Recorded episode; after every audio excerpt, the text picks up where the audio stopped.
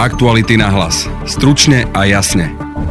Ľudia pri riešení koronakrízy najviac dôverujú prezidentke Zuzane Čaputovej a konzíliu odborníkov. No a najmenej dôverujú premiérovi Igorovi Matovičovi. Ale rovnako, keď sme sa pozreli na tú skupinu voličov Olano z posledných parlamentných volieb, tak medzi nimi bolo až 28% takých, ktorí povedali, že skôr alebo vôbec Igorovi Matovičovi pri riešení tejto krízy nedôverujem. Viac ako polovica ľudí ale vraj nevie, ktorým informáciám o koronavíruse môže veriť. To, že dýchanie vlastného CO2 v rúšku je zdraviu škodlivé, Prípadne, že koronavírus bol vytvorený na to, aby nám zarobili médiá a farmaceutické firmy. Toto všetko vyplýva z nového prieskumu agentúry Ipsos.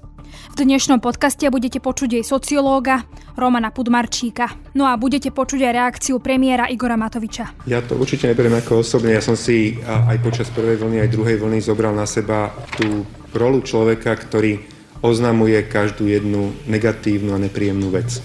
Keď to porovnáte len s pani prezidentkou, tá počas prvej a druhej vlny tejto úlohy nie práve vďačnej bola zbavená.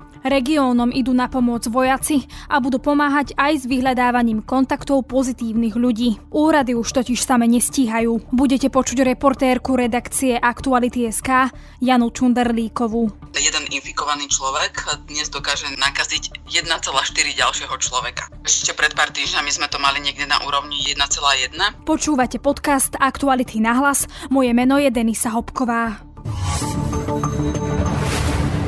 Viac ako polovica ľudí nevie, čomu môžu veriť pri koronavíruse.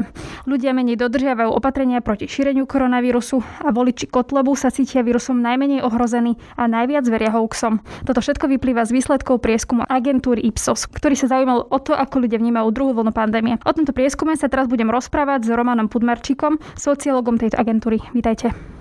Dobrý deň. Poďme teda k tomu prieskumu, ale asi si najprv teda povedzme, že na akej vzorke e, ste tento prieskum robili, na čo ste sa pýtali a možno, že v akom čase to bolo. Tento prieskum sme realizovali e, od 29. septembra do 1. E, oktobra, čiže sú to naozaj čerstvé dáta. Realizovali sme ho na vzorke 1050 respondentov. Táto vzorka bola reprezentatívna na slovenskú populáciu z hľadiska veku, pohľavia, veľkosti miesta bydliska a kraja. Čiže to bola štandardná reprezentatívna vzorka slovenskej populácie. Z výsledku vieme, že napríklad voliči Kotlebu sa cítia menej ohrození, veria hoaxom. Čiže ste sa týchto ľudí pýtali pri tom, ako odpovedali na vaše otázky, aj akú stranu volili. A samozrejme v tomto prípade sme sa pozreli aj na to, koho volili v posledných voľbách, pretože nám to prišlo veľmi zaujímavé a nakoniec sa ukázalo, že to bol rozumný ťah, pretože sa nám podarilo identifikovať skupiny, ktoré sa výrazne líšia vo svojich názoroch v závislosti od toho, ktorú stranu v posledných parlamentných voľbách volili. Napríklad kto sa ako líši? Najčastejšie sa nám tam objavovali práve voliči Kotlebovej LSNS a to v dvoch hlavných prípadoch. A prvý prípad bolo vnímanie hoaxov alebo dezinformácií. Stavili sme škálu nejakých výrokov, ktoré sme tým ľuďom predložili a pýtali sme sa ich na to, do akej miery sú podľa nich pravdivé alebo nepravdivé. A boli tam rôzne výroky, boli tam výroky, ktoré, ktoré sú štandardné, potom možno výroky, ktoré môžeme považovať za kontroverzné a samozrejme aj výroky, ktoré sa dajú označiť naozaj za hoaxy alebo dezinformácie. Príkladom môže byť to, že dýchanie vlastného CO2 v rúšku je zdraviu škodlivé, prípadne, že koronavírus bol vytvorený na to, aby nám zarobili médiá a farmaceutické firmy. Tomuto skôr teda verili voliči Kotlebu? Presne tak. Ukázalo sa, že v celej populácii pomerne veľká časť ľudí považovala takéto výroky za pravdivé bolo to približne každý štvrtý alebo každý piatý z desiatich ľudí, čo sú pomerne vysoké čísla. A keď sme sa na to pozreli detálnejšie, čo sa nám tam najčastejšie ukazovalo, alebo teda najvýraznejší rozdiel, tak to boli práve ľudia, ktorí volili Kotlevu v posledných parlamentných voľbách, pretože pri nich výrazne častejšie títo ľudia tvrdili, že áno, tento výrok považujem za pravdivý. Keď už sme teda pri, pri, tom, pri tých výrokoch alebo pri tých hoaxoch, tak eh, napríklad ja si to teraz pozerám na tú tabuľku a teda najmenej asi verili tomu, že koronavírus v druhej vlne je slabší ako v prvej a teda mali negatívny aj vzťah k tomu, že očkovanie vakcínou proti koronavírusu by malo byť povinné? Poviem by som to nestavil do tej roviny, že čomu najviac, čomu najmenej verili, pretože každý ten výrok má nejakú inú výpovednú hodnotu, ale s tým očkovaním sa nám napríklad ukázalo, že sú ľudia, ktorí uznávajú to, že očkovanie môže pomôcť zabrániť šíreniu koronavírusu, ale zároveň, keď sme sa opýtali, či by malo byť podľa nich povinné, tak ten podiel ľudí bol menší. Bola to približne iba tretina populácie, ktorí nám takéto niečo povedali. Vy tu máte teda rôzne body, ako ste spomenuli, že rúška pomáhajú brániť šíreniu koronavírusu. Neviem, ktorým informáciám o koronavíruse mám veriť. Pri tomto by som sa možno zastavila, že nám teda vyplynulo z toho čo. Táto informácia je veľmi zaujímavá, pretože sa ukázalo, že takmer polovica ľudí naozaj tvrdí, že súhlasím s tým, že neviem, čomu mám veriť. Ktorým informáciám o koronavíruse, čo je pomerne bezpečné a zároveň to ukazuje na dva fakty, že pravdepodobne za tým je aj pôsobenie nejaké dezinformačnej scény alebo hoaxov, ktoré sa už dlhodobo snažia o nejakú relativizáciu informácií alebo o relativizáciu pravdy.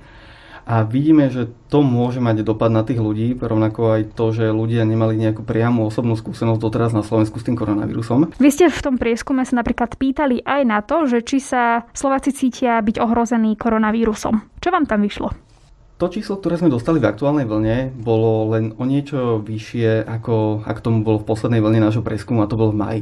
V aktuálnej vlne nám 65% Slovákov povedalo, že sa cítia ohrození do nejakej miery koronavírusom. Povedali, že sa cítim veľmi skôr alebo mierne ohrozený. Čiže oproti tej predchádzajúcej vlne, ktorá bola na, realizovaná približne na začiatku mája, čiže kedy rastol optimizmus a uvoľňovali sa opatrenia, tak v tom momente nám ohrozenie vyjadrilo 63% ľudí.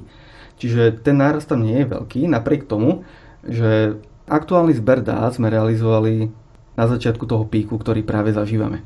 Rozdiely, keď sa pozrieme ešte ďalej spätne, tak sme videli v marci, keď sme realizovali dve, vlny, dve vlny tohto prieskumu, kedy sme zaznamenávali prvý v podstate kontakt s koronavírusom a kedy sa už na konci marca zavadzali tie najprísnejšie opatrenia a prežívali sme lockdown.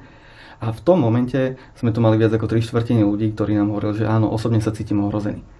Avšak medzi tým, všetci vieme, čo sme zažívali, opatrenia sa uvoľňovali, bolo, dá sa povedať, pokojné leto, rovnako aj ten dopad, či už ekonomický alebo zdravotný na Slovensku nebol až taký výrazný, ako predpovedali tie katastrofické scenáre a ľudia rovnako nemali nejaké osobné skúsenosti s tým, že nepoznám niekoho, kto mal koronu. A my aj tomu pripisujeme tú zmenu nálad, ktorá medzi ľuďmi panuje, že ľudia sa prestávajú obávať. Zaujímavá informácia je aj to, koľko percent ľudí nám povedalo, že ja sa koronavírusu neobávam. Nemám z neho vôbec žiadne obavy.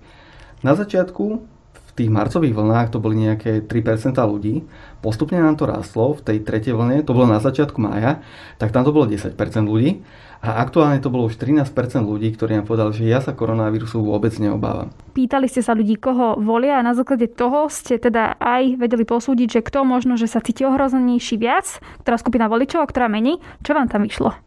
My sme sa pozreli na to opäť detálnejšie z hľadiska tých sociodemografických charakteristík, ale aj z hľadiska toho, koho ľudia volili v posledných voľbách. A ukázalo sa, že najčastejšie nám ľudia toto hovorili na východnom Slovensku, špecificky v Košickom kraji, kde až 23% nám povedal, že nemá žiaden strach z koronavírusu. A medzi voličmi Kotlebovej LSNS to bolo až 38% ľudí. Čiže naozaj vidíme, že to, ako mediálne pôsobí Kotleba, že z koronavírusu alebo zo spochybňovania koronavírusu, zo spochybňovania opatrenia, opatrení si spravil novú tému.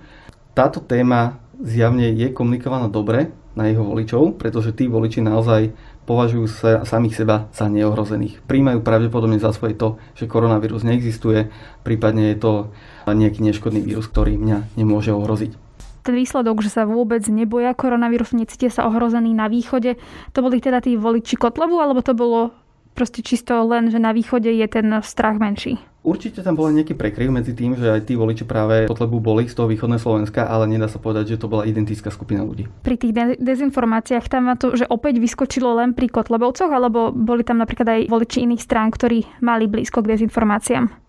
Pri dezinformáciách sme pozorovali aj iné signifikantné rozdiely, ako len pri voličov Kotlebu. Častejšie sa nám ukazovalo, že tie dezinformácie, ktoré sme tam predložili, považovali za pravdivé aj ľudia, ktorí volili v posledných parlamentných voľbách, okrem Kotlebovej LSNS, aj napríklad Smerodina, Vlast, SNS a Smer. Ste skúmali dôveru ľudí voči zodpovedným osobám voči proste ľuďom, ktorí riadia túto krajinu, a to ako napríklad teda prezidentka Zuzana Čaputová, Igor Matovič, dokonca hlavný hygienik Jan Mikas, spýtali ste sa na pandemickú komisiu, krízový štáb, ministerstvo zdravotníctva, ministra zdravotníctva, Marka Krajčího, vládu Slovenskej republiky. Čo vám teda vyšlo tam? My sme tento zoznam zostavili tak, že sme do ňoho vložili nejaké osoby, inštitúcie alebo organizácie, ktoré môžu do istej miery aktívne ovplyvňovať dianie ohľadom riešenia koronavírusovej krízy. A pýtali sme sa ľudí, do akej miery dôverujete týmto osobám alebo inštitúciám pri riešení krízy koronavírusu. Ukázalo sa, že najviac ľudí, 64% dôverovalo prezidentskej Zuzane Čaputovej, a naopak, najmenší podiel ľudí, 37%, dôveroval premiérovi Igorovi Matovičovi. My sme sa pozreli na tie skupiny, ktoré mu viac dôverujú a ktoré mu menej dôverujú a prirodzene najčastejšie mu dôverovali tí ľudia, ktorí v posledných voľbách volili Oľano a menej tí, ktorí volili, volili aktuálne opozičné strany.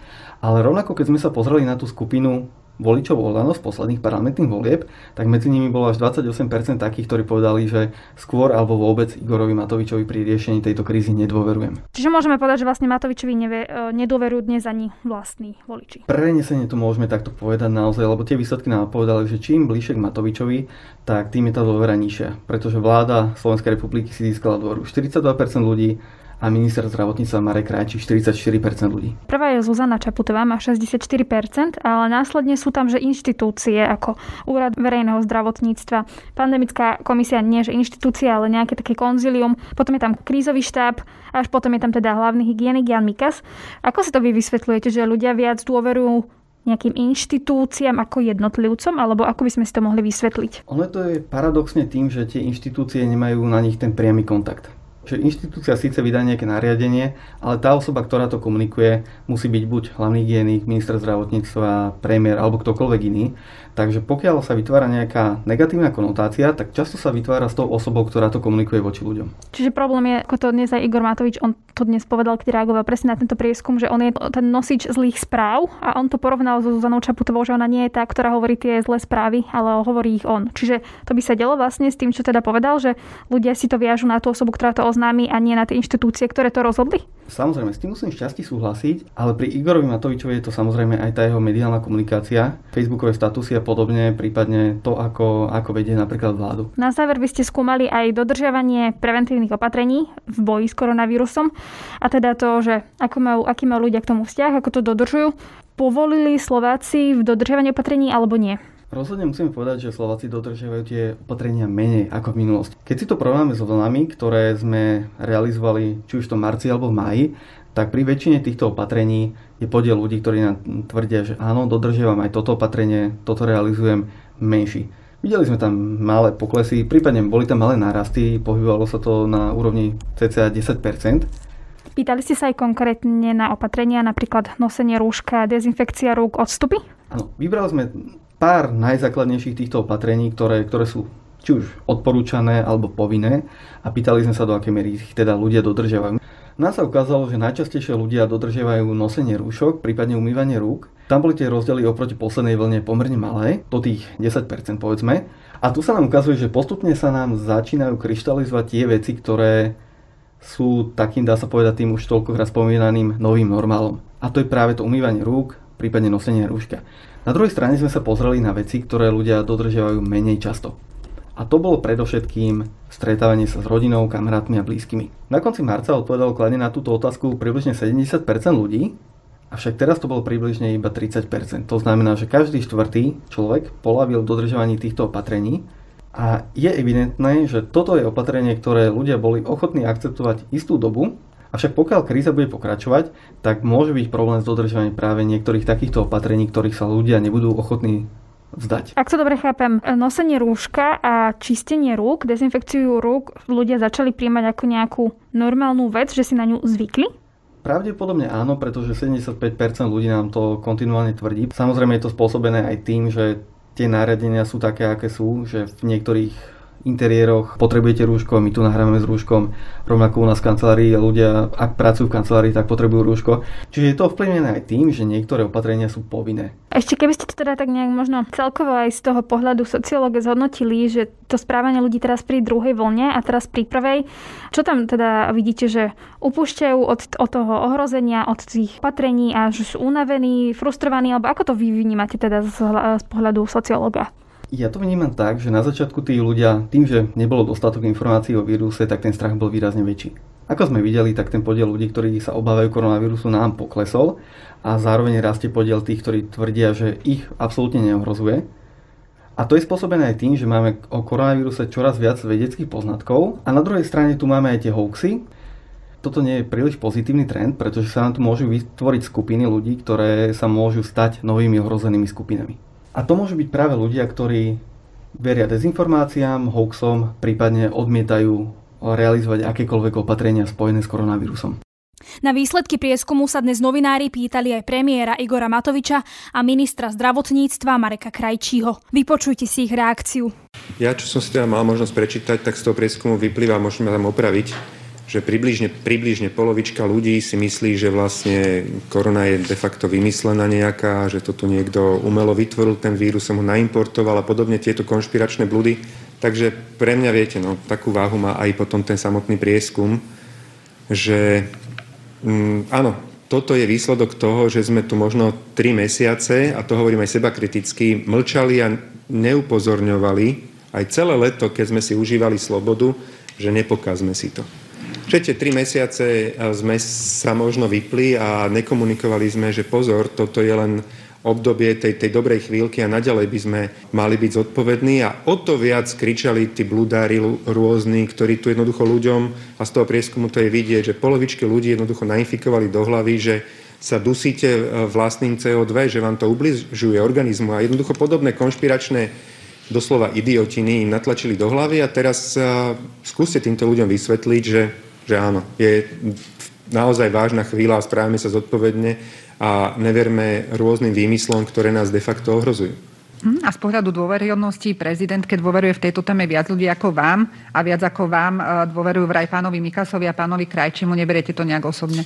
Ja to určite neberiem ako osobne. Ja som si aj počas prvej vlny, aj druhej vlny zobral na seba tú rolu človeka, ktorý oznamuje každú jednu negatívnu a nepríjemnú vec. Keď to porovnáte len s pani prezidentkou, tá počas prvej a druhej vlny tejto úlohy nie práve vďačnej mm, bola zbavená, čiže vlastne tá jej úloha v tomto je, si myslím, taká symbolická. Nemá zodpovednosť priamo príjmať akékoľvek rozhodnutia. Ja som si túto rolu dobrovoľne na seba zobral. Budem to robiť až do konca pandémie bez ohľadu na to, čo to urobí s preferenciami mojimi osobnými alebo nášho hnutia lebo tu nejde teraz o percentá, o fazulky, a tu ide o životy a o zdravie. by mohol krátučka aj tým, či dobre komunikujete, možno keď väčšina ľudí vraj nevie, čomu má v tom veriť. Práve tá obrovská dezinformačná kampaň sa odzrkadlila na tých naozaj zlých, negatívnych výsledkoch, ktoré teraz ako krajina v boji s touto infekciou zažívame. Mysleli sme si, že počas tej prvej vlny, kedy sme boli najzodpovednejší národ, mali sme najlepšie výsledky a ľuďom sme vysvetlili, aké dôležité je sa správať zodpovedne. Mysleli sme si, že to naši ľudia pochopili a že teraz, keď tá situácia v druhej vlne nastupovala, že, že sa vrátime k tým dobrým zvykom, ale, ale žiaľ táto dezinformačná kampaň zvalcovala mnohých a tí žiaľ začali podceňovať to, čo sme dokázali. Mysleli si, že, že, že to je skrátka všetko výmysel a ne, nemienili sa obmedzovať. A preto aj možno viacerí sme, sme si mysleli, že nemôže sa nám stať to, čo sa stalo v iných krajinách, kde podceňovali nosenie rúšok, kde, kde tá situácia informačná bola taká, že ľudia takisto veľmi zľahčovali tento vírus. Žiaľ, naozaj tých ľudí, ktorí, ktorí nedôverujú vedcom, ktorí, ktorí majú krátku pamäť a nechcú si spojiť Taliansko, Španielsko z prvej vlny, že by sa mohlo stať v druhej vlne. Žiaľ ich je tu toľko, že potom aj tí zodpovední na to doplácajú. Situácia s koronavírusom sa na Slovensku zhoršuje. Dnes pribudlo rekordných 1184 pozitívne testovaných. No a regionálnym úradom verejného zdravotníctva prídu najnovšie na pomoc vojaci, ktorí budú pomáhať s vyhľadávaním kontaktov pozitívnych ľudí. Úrady už same totiž nestíhajú. Vypočujte si čas tlačovej konferencie ministra zdravotníctva Mareka Krajčího a ministra obrany Jara Naďa. Momentálne to reprodukčné číslo je už cez 1,4 regionálne úrady verejného zdravotníctva sú na hranici možnosti testovania ľudí a preto som sa rozhodol požiadať vládu Slovenskej republiky a ministra obrany Slovenskej republiky, aby nám mohli pomôcť príslušníci ozbrojených síl Slovenskej republiky práve na regionálnych úradoch verejného zdravotníctva, aby boli posilnené tieto úrady. Vyžiadali sme 267 príslušníkov ozbrojených síl, aby posilnili tieto úrady a zároveň aj v súvislosti s pandemickým plánom Slovenskej republiky nám vznikajú lokálne ohniska nákazy, kde máme naozaj enormné množstvo infikovaných a preto budeme využívať pomoc armády Slovenskej republiky aj pri pretestovaní obyvateľstva, najmä v súvislosti s nasadením nových antigénových testov. Zároveň evidujem teda žiadosť na vyslanie odberových tímov, primárne na oblasť Oravy, ale aj inde po Slovensku podľa potreby. Vyčlenujem jedného styčného dôstojníka, ktorý bude trvalé prítomný na ministerstve zdravotníctva po dohode s pánom ministrom, tak aby odbor krízového riadenia ministerstva zdravotníctva vedel veľmi aktuálne žiadať o konkrétne úlohy tohto človeka a následne to bude komunikované smerom ku generálnemu štábu a k ozbrojeným silám, aby sme vedeli veľmi prúžne reagovať a pomôcť tak, ako je treba. Dnes sme schválili mandát na 1500 vojakov, aby e, mohli byť e, vyčlenení v prospech e, ministerstva zdravotníctva. Nie je to kvôli tomu, že by sme zajtra e, nasadili 1500 vojakov. Predpokladáme, že v priebehu víkendu sa dostaneme na niekoľko stoviek, ale e, je to kvôli tomu, aby sme nemuseli, keď sa zhorší situácia, neustále chodiť s novým mandátom. Takže ten mandát nám umožňuje nasadiť do 1500 vojakov na úlohy súvisiace s ministerstvom zdravotníctva. Budú pomáhať e, regionálnym hygienikom pri dohľadávaní kontaktov a usmerňovať e, tie kontakty na ďalšiu činnosť. Budú robiť e, stiery, teda budeme následovať odborové týmy, tak ako to bolo v prípade prvej vlny. Budú pomáhať zaisťovať bezpečnosť a poriadok v okolí nemocníc. Hovoríme aj zo správou štátnych hmotných rezerv o rozvoze ochranných pomôcok. Hovoríme tiež o nasadzovaní ďalšej techniky, ktorá je potrebná, to sú tie kontajnery, ale aj iné záležitosti. Jednoducho tých úloh e, predpokladáme, že bude e, stále viac.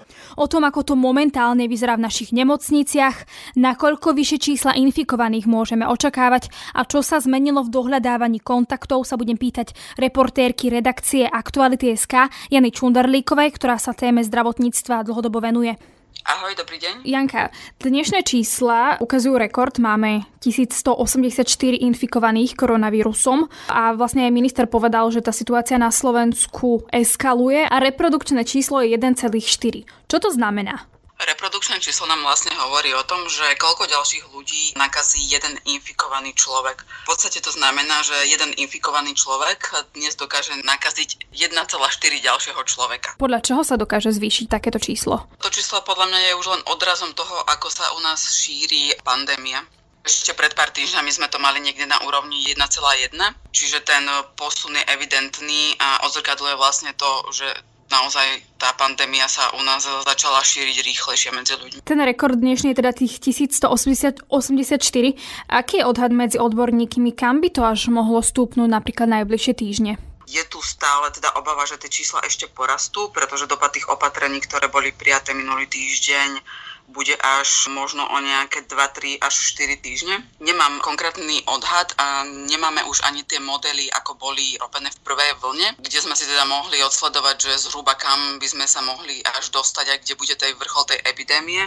Ak máme teda také vysoké čísla teraz, znamená to, že nestačia opatrenia, ktoré sme zaviedli? No, ja si to vysvetľujem kombináciou teda viacerých vecí. A jednak to, že v lete sme mali uvoľnené opatrenia, ľudia mohli chodiť na dovolenky do zahraničia. Naopak k nám sa vracali pracovníci zo Srbska a Ukrajiny, kde sa vlastne tá situácia nebola vôbec dobrá. Druhá rovina je vlastne tá, že aj keď sa teraz sprísnili opatrenia, tak kľúčové je to, aby tie opatrenia vôbec ľudia dodržiavali, čo sa očividne nie vždy deje. Príkladom toho je teda momentálne situácia na Orave, treťou takou dôležitou vecou je aj to, že vlastne že sme nemali taký počet epidemiológov, ako by sme potrebovali na to, aby sme dokázali tie kontakty pozitívnych ľudí dohľadávať včas. Teraz už máme dostatok epidemiológov, aby sme vedeli dohľadávať tie kontakty? No dnes je situácia taká, že pred týždňom boli regionálne úrady verejného zdravotníctva vyťažené na 129 Očividne sa týmto ďalším týždňom situácia ešte viac zhoršila, nakoľko minister zdravotníctva požiadal o pomoc vlastne príslušníkov ozbrojených síl. Prečo je to problém v praxi, ak nemáme dostatok týchto epidemiologov? Tak každý človek dokáže dohľadať za ten svoj pracovný čas, respektíve nadčasí len nejaký počet ľudí a prihlásiť ich na to testovanie. V podstate platí, že čím neskôr epidemiológovia dohľadajú infikovaného človeka, tým dlhšie tento človek vlastne sa pohybuje na verejnosti a šíri nákazu. Nie je to teda neskoro, že pred týždňom sa navýšila tá kapacita, že až teraz teda tam prichádza tá armáda, keď to teda už vidíme, že nám to tu postupne rastie a rastlo to už aj týždne predtým? To, že máme poddimenzované regionálne úrady verejného zdravotníctva, nie je teda žiadnym tajomstvom. Pamätám si, keď sme boli napríklad na Bratislavskom úrade sa pozrieť, už vtedy tam tie pani ťahali na časy. A to bolo leto a to boli ešte vlastne tie uvoľnené opatrenia platili. A neviem si predstaviť, ako to vyzeralo u nich vlastne v posledných týždňoch, keď nám tie čísla rástli. A teda platí to určite nielen pre Bratislavu, ale aj pre ďalšie regionálne úrady, kde boli tie lokálne epidémie. Či to prichádza neskoro? Dalo sa s tým pohnúť podľa mňa aj skôr aj keď tie informácie vlastne sú rozporuplné. Minulý týždeň napríklad hlavný hygienik Jan Mikas hovoril, že oni sa už po prvej vlne vlastne snažili posilniť tie personálne kapacity, ale jednoducho, že je problém nájsť nejakého hotového človeka. Dneska zase premiér Igor Matovič hovoril, že na úradoch došlo k zásadnému posilneniu týchto trasovacích kapacít a teda, že niekde to síce zvládli na jednotku, niekde na peťku. Ale globálne by som povedala, že ako my reálne máme nedostatok epidemiologov na Slovensku. Ako je to teda momentálne s našimi nemocnicami? Je už nejaká taká nemocnica, ktorá je plná a v podstate, že už, už má taký kolaps, že nezvláda tú situáciu s koronavírusom? Zatiaľ nemáme nemocnicu, ktorá by kolabovala pod náporom pacientov s ochorením COVID. Zhruba, čo som ja odpozorovala za posledné dni, tak e, mali sme asi také tri nemocnice, ktoré boli najvyťaženejšie a to, boli, to bola nemocnica v Martine, v Ružomberku a v Trenčine, kde už miestami, alebo teda niektoré dni mali infekčné oddelenie vyťažené teda na 100%. Dnes tá situácia už zase môže byť iná, ale Podstatné je, že tie nemocnice, nielen tieto, ktoré boli najvyťaženejšie, ale tie ďalšie nemocnice už reprofilizujú lôžka. To znamená, že, že priberajú lôžka aj z iných oddelení a tie, na tieto lôžka vlastne umiestňujú týchto COVID pacientov. Ak niekde navyšia počet lôžok, to znamená, že asi to niekde teda uberú. Áno, presne toto znamená a preto aj niektoré nemocnice už postupne pristupujú k tomu, že začali obmedzovať tie plánované hospitalizácie a výkony. Toto sa dialo aj pri prvej vlne, keď si spomínam. Je to v niečom v podstate nebezpečné, alebo asi to teda má nejaké riziko, ak niekde sa uberie, uberie a niekde sa teda pridá? No má to dopad na tých pacientov, na tých tzv. necovidových pacientov, teda pacientov, ktorí potrebujú tú zdravotnú starostlivosť, lebo majú nejakú inú diagnózu. Logicky, keď nemocnica odloží nejaký, nejakú plánovanú operáciu, tak ten človek musí jednoducho počkať. Tým, že budeme mať sa venovať koronavírusu a budeme možno, že trošku menej myslieť na tie ostatné ochorenia, že či sa to môže vyústiť do toho, že nám teraz budú napríklad ľudia zomierať aj na iné ochorenia, na ktoré by teda inak bežne nezomierali, ale v dôsledku toho, že nebudú mať tú zdravotnú starostlivosť, sa tak stane. To je vlastne dôležité, prečo my vlastne potrebujeme tú COVID pandémiu dostať pod kontrolu, pretože čím viac lôžok pre covidových pacientov budeme potrebovať, tým menej ich ostane pre, práve pre tie ostatné diagnózy. Čiže ak udržíme pod kontrolou COVID, znamená to, že nebudeme musieť obmedzovať ani zdravotnú starostlivosť v iných disciplínach. Aké sú tie teda prognózy, že ustoja to naše nemocnice, sú v tom štádiu, že skôr už to by vyzerá, že tam môže tam byť nejaký kolaps, alebo že skôr, že by sme to mohli nejakým spôsobom zvládnuť. Dá sa to povedať? Ja by som si napríklad teraz netrúfala povedať ani jednu z tých verzií, ani teda, že úplne naisto povedať, že jasne zvládneme to, alebo že nám hrozí úplný kolaps. Situácia je taká vlastne, že tie infekčné oddelenia sa nám zaplňajú. To je jedna stránka veci. Druhá stránka veci je to, že nám pribúdajú infikovaní zdravotníci. Čiže nám hrozí, že napríklad nebudeme mať dostatok zdravotníkov, ak, ak ich bude pribúdať viac, takých, ktorí budú mať koronavírus? No v extrémnom prípade určite. Ak by sa tá epidémia rozšírila na toľko, že by sa v nemocniciach nakazila drvivá väčšina tých zdravotníkov, tak to samozrejme pocítia aj tí pacienti. Ale zatiaľ je situácia taká, že máme takýchto zdravotníkov, ktorí sú pozitívni a ktorí sú momentálne v domácich karanténach. Podľa informácií najmä z tých veľkých štátnych nemocníc, ktoré som si dožiadala, tak e, sú to rôzne počty, niekde majú takýchto zdravotníkov 15, niekde 24, niekde 32, ale zatiaľ každá nemocnica hovorí, že kvôli tomu nemuseli, obmedzovať chod oddelení alebo ambulancií. Zdravotníci sa nakazia priamo v nemocnici priamo pri práci, alebo sú to skôr, že sa nakazili niekde inde? Teda podľa údajov z Úradu verejného zdravotníctva sa väčšina tých zdravotníkov nakazila mimo práce. Ja som ale cez týždeň hovorila s predsedom Lekárskeho odborového združenia Petrom Vyselaským, ktorý ale vlastne kontroval, že, že ako môže niekto tvrdiť s istotou, že sa tí zdravotníci nakazili mimo práce, pretože v tých nemocniciach napríklad sa deje také, že ľudia tam sedia v čakárniach bez rúška a nikto to nekontroluje. Stačí, že tam je jeden človek infikovaný a môže to byť problém. Aká je nálada v tých nemocniciach medzi zdravotníkmi, napríklad teraz počas koronavírusu? Cítia sa vyčerpaní? Čo, čo sa tam deje? Čo prežívajú? Neviem to zhodnotiť vo všetkých nemocniciach, ale keď sme sa rozprávali s lekárom Petrom Sabakom z infekčnej kliniky a z univerzitnej nemocnice Bratislava, tak on hovoril, že teda áno, že už sú unavení, lebo predsa ťahajú od tej prvej vlny, od toho marca. Na druhej strane, že teda v júni, v júli, keď bolo menej tých pacientov, tak si oddychli, pobrali si dovolenky, no a teraz zase nastúpili na tú vlnu, že, že sú značne pracovne vyťažení. No a to je z dnešného podcastu všetko. Vypočuť si nás môžete cez Spotify a ďalšie podcastové aplikácie. Ak radi počúvate naše podcasty, môžete nás podporiť cez službu Aktuality SK+. Na dnešnom podcaste spolupracovali Tatiana Škultétiová a Jana Čundarlíková.